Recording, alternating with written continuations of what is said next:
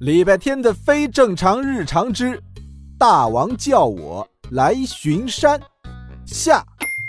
礼拜天在方少景家的厨房里，和他最害怕的多腿生物对上了。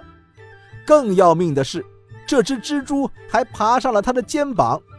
这是礼拜天有生之年与蜘蛛最近的一次，近到他都能看见那八条腿上的腿毛了。啊！出题人现在给我 C 选项了，您说说，我听听。呃，C 选项，你从我的身上离开，我从你的地盘离开，我们各回各家，各找各妈。从此以后，你走你的独木桥，我走我的阳关道。为什么我走独木桥，你走阳光道？咱俩换换。这个不重要，呃，重要的是，你们得保证不咬人。不咬这个家里的任何一个人。蜘蛛并没有接这句话，他只是继续愉快的吐丝。礼拜天目不斜视盯着一个锅铲，根本不敢看蜘蛛。第一次吓到尖叫，第二次吓到晕倒，第三次吓到浑身僵硬。所以，你现在已经怕得快尿裤子了吧？并并没有。据我所知，你不是这家的小孩。我们咬不咬人，关你什么事儿？是什么让你和自己最害怕的东西面对面谈判？责任、爱、友谊？是我脑子进了水。唉，事到如今，你在干嘛？不愧是礼拜天，狠起来连自己都骂。也许是因为对方并没有咬他。反而在温和的对话，礼拜天心里的恐惧啊，稍稍减少了一些。他终于能正视蜘蛛了。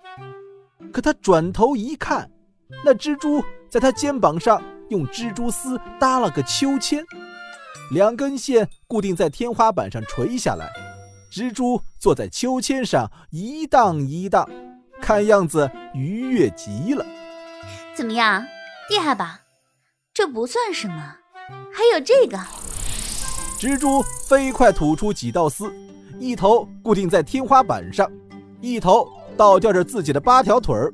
他脑袋一歪，看，蜘蛛上吊。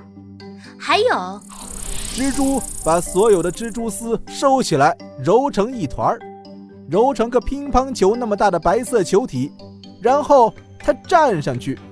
蜘蛛屎壳郎。蜘蛛跳火圈，蜘蛛踩高跷。礼拜天抬手掐了一下自己的脸，疼的，那就不是在做梦了。最厉害的是这个，你等等，安静，别出声。来了，宝贝儿。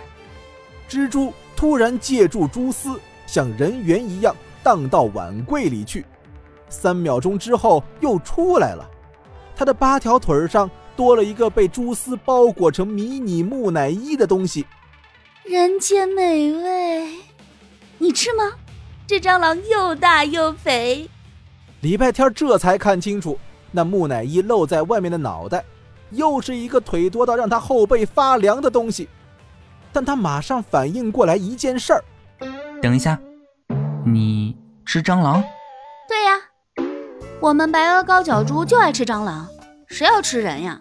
这么大，我们怎么拖回蜘蛛洞里吗？你家厨房也有哦。我家大王的地盘是整个金滩小区呢。这场谈判已经不需要再继续下去了。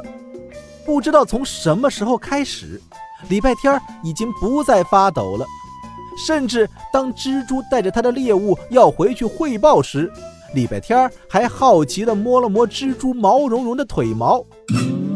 大王叫我来巡山，抓只蟑螂做晚餐。厨房里的战役结束了，但客厅的还没有。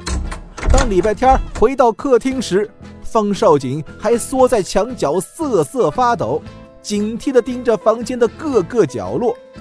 方少锦，你看见那只蝙蝠了没有？它飞走了吗？你知道消除内心恐惧的最佳办法是什么吗？什么？就是直面恐惧。走，我带你去自然展览馆。听说那里有一只一人多高的巨型蝙蝠模型。